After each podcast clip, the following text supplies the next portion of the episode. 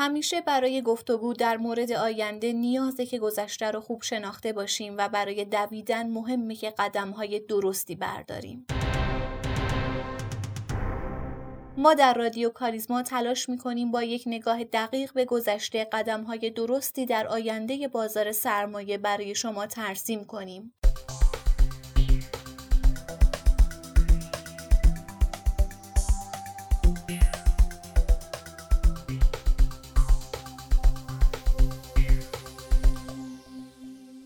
سلام، اینجا پادکست کاریزماست و شما در حال شنیدن دومین اپیزود این مجموعه هستید. من آرام نظری با همراهی میثم رحمتی، کارشناس اقتصاد و کارشناس ارشد مدیریت مالی، اتفاقات مهم بازار سرمایه در هفته گذشته رو مرور می‌کنیم و نهایتاً به سیمایی از هفته آینده می‌رسیم. با ما همراه باشید.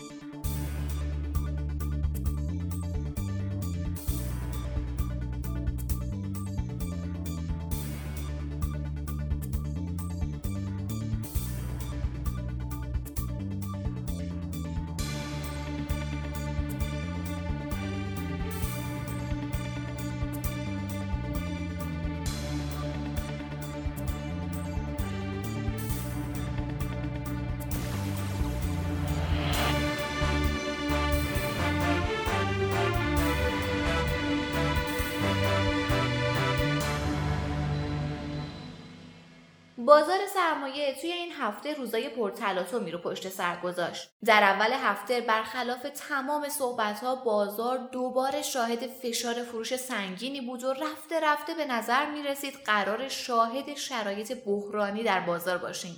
اما سازمان بورس طی جلساتی شبانه و مهم حمایت خودش رو عملی کرد. سازمان طی دستوری برای کاهش فشار فروش و افزایش تقاضا اجازه فروش سهام عدالت را به صورت بلوکی صادر کرد و بیان کرد که کارگزاری‌ها اجازه فروش به صورت خودروی تابلوی معاملات را ندارند. از طرف دیگه حد اعتباری مجاز را برای افراد در کارگزاری‌ها به پنجاه درصد افزایش داد. اما روز یکشنبه بعد از جلسات متعدد هماهنگی لازم با حقوقی‌های بزرگ انجام شد تا فشار فروش رو در بازار به کمترین حد ممکن برسونه. این شد که روز دوشنبه شاهد برگشت بازار بودیم.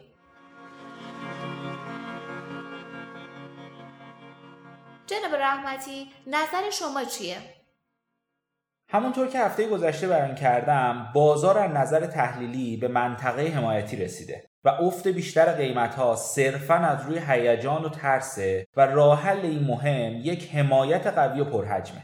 خدا رو شکر سازمان دولت شاید خیلی دیر ولی بالاخره با حرکت‌های خوبی تونستن این ترس از ریزش بیشتر رو از بازار بگیرن. شما اگر دقت کنید این برای اولین باره که یک مقام مسئول در دولت محدوده حمایتی برای بازار مشخص میکنه و حتی سازمان روز قبل از حمایت ده هزار میلیارد تومانیش نام صندوق‌هایی که از سهم‌های بزرگ می‌خواستن حمایت کنن رو فاش کرد. همه عوامل دست به دست هم داد تا بازار به این نتیجه برسه که عزم جدی برای جمع جور کردن این اوضاع وجود داره. با این حرفا میشه به این نتیجه رسید که خیلی سریع به سقف‌های قبلی برگردیم؟ قطعاً نه. من بارها بیان کردم بازارها بعد از ریزش‌های سنگین باید در یک قیمت حجمای زیادی بخورند و خیلی آروم به سمت سقف‌های قبلی حرکت کنند. تعادل از نظر من یعنی همین عرضه و تقاضا در قیمت کف و افزایش حجم معاملات و به تبع اون افزایش ارزش معاملات. گویا صندوق‌های سرمایه‌گذاری به صورت دستوری امکان فروش سهم در دو روز آخر بازار رو نداشتن. هرچند اعتقاد دارم سازمان برای حمایت باید از تمام ابزار خودش استفاده می‌کرد و این جای تقدیر داره. اما بعد از از بین رفتن ترس حتما بازار باید به طرف عرضه و تقاضای عادی متمایل بشه. به هر حال به نظرم بهترین متغیری که میتونیم اطمینان پیدا کنیم از پایان اصلاح و شروع روند سودی اما منطقی ارزش معاملاته. ارزش معاملات اگر بتونه در هفته دیگه بالای بیست هزار میلیارد تومان برگرد و تثبیت بشه میتونیم ادعا کنیم بازار قصد برگشت به روند صعودی رو داره.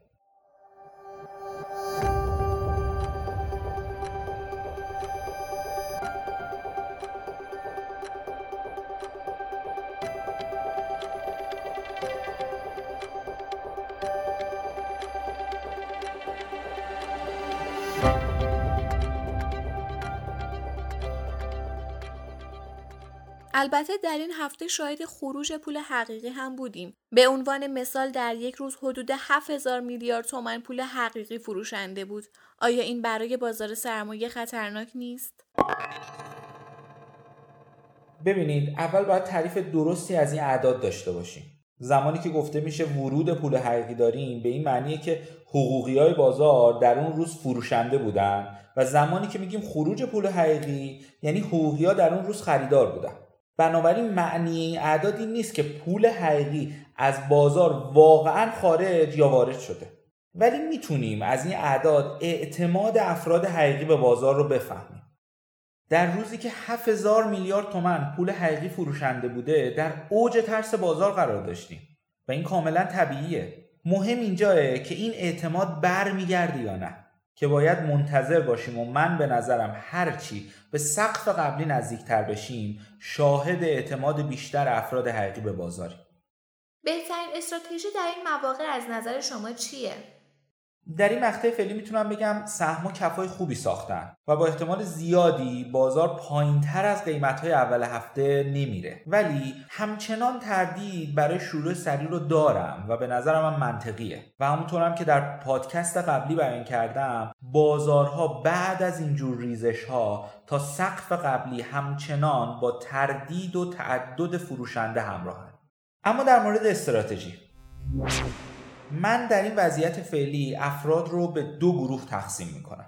دسته اول کسایی هستن که در مسیر نزول به هر دلیلی فروشنده بودن و به اصطلاح الان نقدن. به این افراد من توصیه میکنم پول نقد در دستشون رو به سه قسمت تقسیم کنن. بیست و پنج درصد خرید قبل از محدوده یک میلیون و هشتصد و چهل، بیست و پنج درصد دوم بین محدوده یک میلیون و نهصد تا دو میلیون و صد، و پنجاه درصد باقی رو بالای سقف قبلی شاخص کل خریدار باشن. اما دسته دوم افرادی هستند که سهام دارن. هفته آینده بهترین موقعیت برای اصلاح پورتفوی افراده. به نظرم همه در این اصلاح اخیر متوجه شدیم کدوم سهما مورد حمایتن و کدوم سهما نیستن. بنابراین بهتره افراد بر روی سهمایی که مورد حمایتن سرمایه گذاری کنن. خب آقای رحمتی، صندوق دار و دوم رو افراد از روز چهارشنبه پنجم شهریور تا نوزدهم شهریور میتونن خریداری کنن. با این اتفاقاتی که در یک ماه گذشته به خصوص در مورد این صندوق افتاد، نظر شما چیه؟ آیا حقیقتاً صندوق ارزش خرید داره؟ واقعیتاً من خیلی دوست ندارم بازار رو سناریو چیده شده ببینم، ولی به نظرم هدف دولت جذاب کردن صندوق‌های پالایشی بود که به اون رسید. حداقل از نظر قیمتی فعلا خوب جواب داد و پالایشی‌ها در قیمت‌های مناسبی در حال ارزن.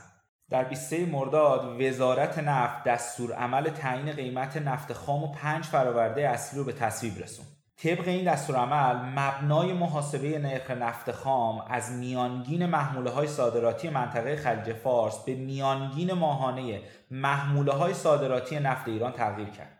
همچنین مبنای محاسبه قیمت پنج فرآورده اصلی به جای فوب خلیج فارس میانگین وزنی ماهانه قیمت فروش صادراتی و زمینی فوب ایران شد.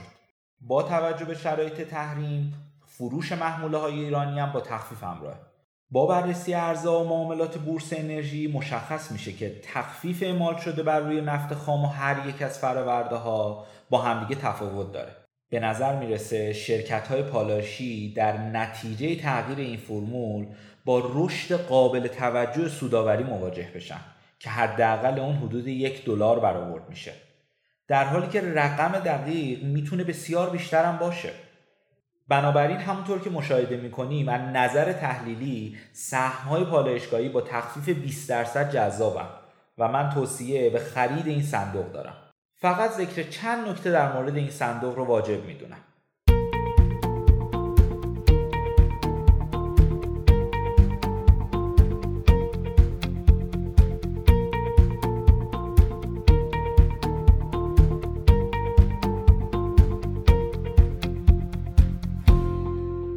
اولین نکته اینه که دو هفته وقت پذیرین‌نویسیه. قیمتی که قرار اعلام بشه بر مبنای قیمت پایانی چهار سهم پالایشی در روز چهارشنبه است.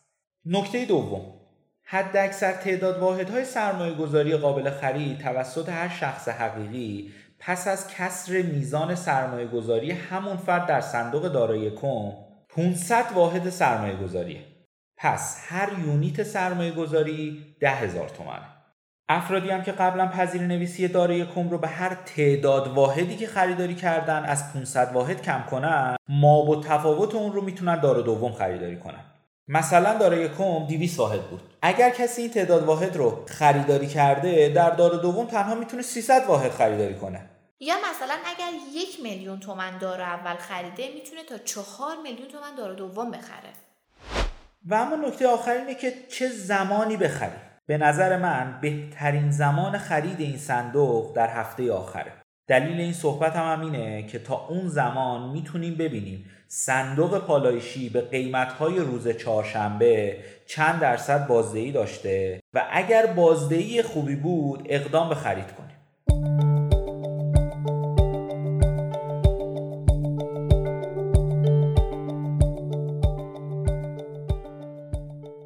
دلار در آخرین روزهای این هفته یک مقداری روند افزایشی به خودش گرفته. به نظر شما باید منتظر رشد دوباره دلار باشیم؟ من هفته گذشته گفتم دلار با توجه به عوامل بنیادی موجود ریزش خاصی نمیتونه داشته باشه و خود بانک مرکزی هم کاملا به این واقفه.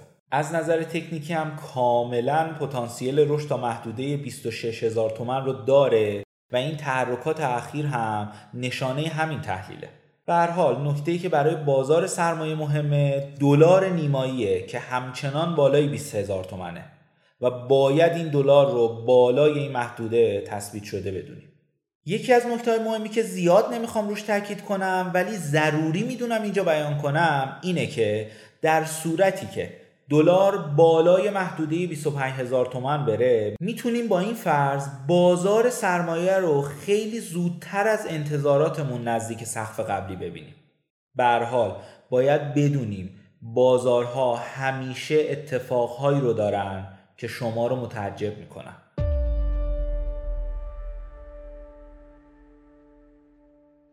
از بازارهای جهانی چه خبر؟ خدا رو شکر حال بازارهای جهانی مناسبه. مس که این روزا یک کتاز بازار جهانیه بعد از شکستن سقف قبلی خود از شروع کرونا حالا قصد داره یک روند نزولی بسیار قوی در قیمت شش هزار و ششصد دلار رو بشکونه. سهم‌های همچون فامیلی که در روزهای اخیر بسیار پرتقاضا بودن به دلیل همین رشد مس جهانیه. به نظر میرسه تقاضا در جهان برای مس همچنان بالاست و این فلز میتونه محدوده مقاومتی خودش رو بشکونه. روی جهانی برخلاف مصر روند نزولی خودش رو شکونده و درگیر محدوده قیمتی دو هزار و پانصد دلاره. به نظرم عدد سه هزار دلار برای روی دور از ذهن نیست. طلا و نفتم فعلا افتی براشون متصور نیستم و به نظرم در همین محدودهای قیمتی میتونن نوسان کنن. ممنون از آقای رحمتی که ما رو همراهی کردن و ممنون از شما که ما رو شنیدید. ما رو هر هفته از طریق کانال‌های ارتباطیمون و تمام پادگیرها مثل کست باکس، اورکست و کانال تلگرامی بشنوید و به اشتراک بذارید. تا هفته ی آینده و قسمت بعد خدا نگهدار. ارائه شده از گروه خدمات بازار سرمایه کاریزما.